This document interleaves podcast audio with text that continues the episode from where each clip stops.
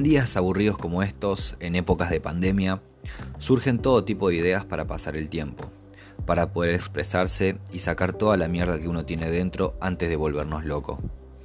Soy Cristian Riera y este es mi primer podcast, y en este espacio somos un bardo.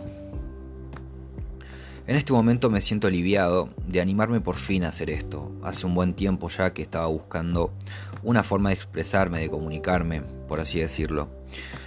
Pero uno a veces, por miedo o por el qué dirán, qué opinarán de mí después de escuchar las pelotudeces que pienso, por eso y muchas cosas más, es que a veces no nos animamos a hacer lo que queremos.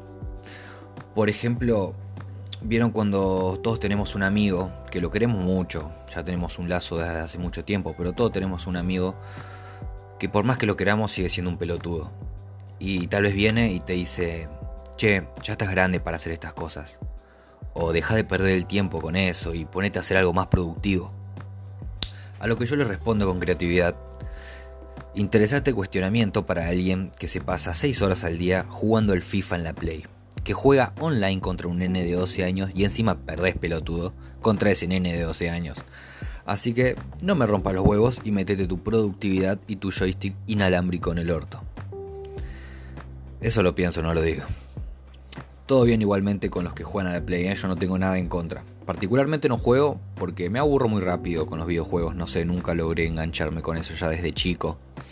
Aunque tengo que admitir que si tenés un hijo o un sobrino chiquito, ¿vieron esos pendejos que tienen un blister de pilas Energizer triple A en el culo y no se cansan, no se cansan y no los entretenés con, nada por más de 10 minutos?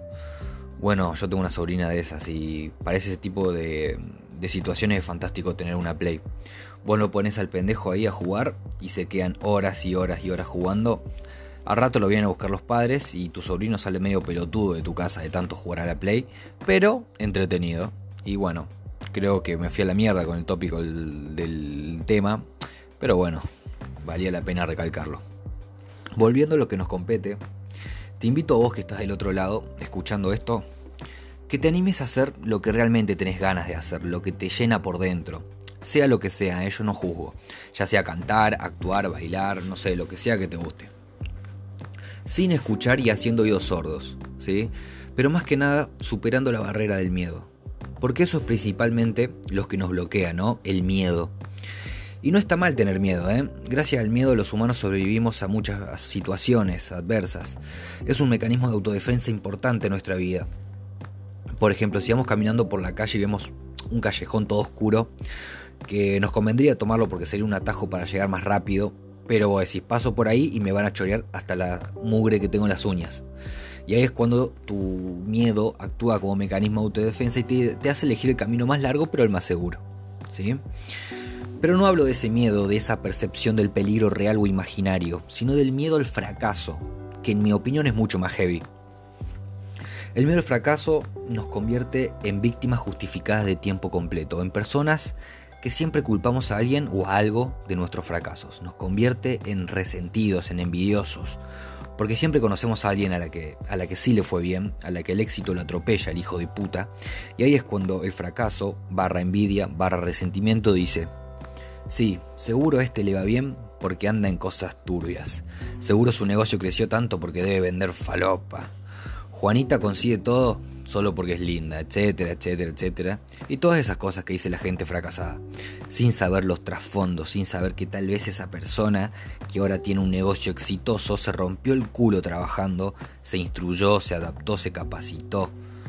¿sí? O sin saber que ahora le está yendo tan bien, pero anteriormente falló y se tropezó y tal vez quebró, tuvo dos negocios anteriores y quebró y un montón de cosas, sí, que no sabemos, que son los detrás de escena. Mi propósito como persona es tratar de ser la mejor versión de mí mismo. Sí, ya sé que suena medio trillado, pero es la verdad.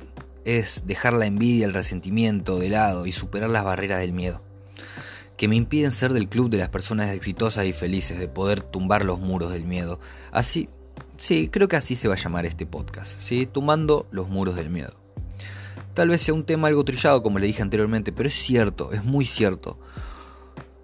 Eh, nunca está de más comunicarlo, ya que yo sigo viendo esa, esta gente que se la pasa leyendo esos libros de autoayuda, esos libros chotos de autoayuda, y no les sirve para nada, siguen tropezando con la misma piedra, y creo yo que les pasa no porque no sepan cómo hacerlo, sino por el miedo. El miedo a lo nuevo, el miedo a fracasar, el, el miedo a salir de la puta zona de confort. Yo quiero convertirme en un hombre de valor más que de éxito, ¿sí? Si tenés valor, el éxito tarde o temprano llegará. Una vez un hombre muy sabio que la tiene más larga que el negro de WhatsApp dijo, el fracaso es dejar de intentarlo. Esto lo dijo Albert Einstein, que dicen que de algo sabía el tipo, no sé. Llegando al punto final de esto, me gustaría que sepan que este espacio, más que nada, no es, una no es de una temática específica. Acá vamos a hablar de todo, sin pelos en la lengua y a divertirnos, ¿sí? Eh, que esa es la finalidad de todo esto. Que mis mensajes puedan llegar a ustedes y no digo muchas personas, ya con que llegue a una sola persona y lo tenga, lo, se tome el tiempo de escuchar las boludeces que tengo para decir, ya con eso ya, estoy feliz, ¿sí? Así que bueno, si quieren pueden seguirme en mis redes, cristian.riera, mi Instagram. Ahí pueden dejarme sugerencias de los temas que quieren que toque para los próximos podcasts. Eh, yo la verdad me gustaría poder hablar y opinar de, las cosas que ustedes me planteen. Y bueno, eh, bueno, nunca dejen de intentarlo, gente. Ese es el mensaje. Tumben sus muros del miedo y hagan lo que se les cante en las pelotas. Porque para eso estamos y acá somos un bardo.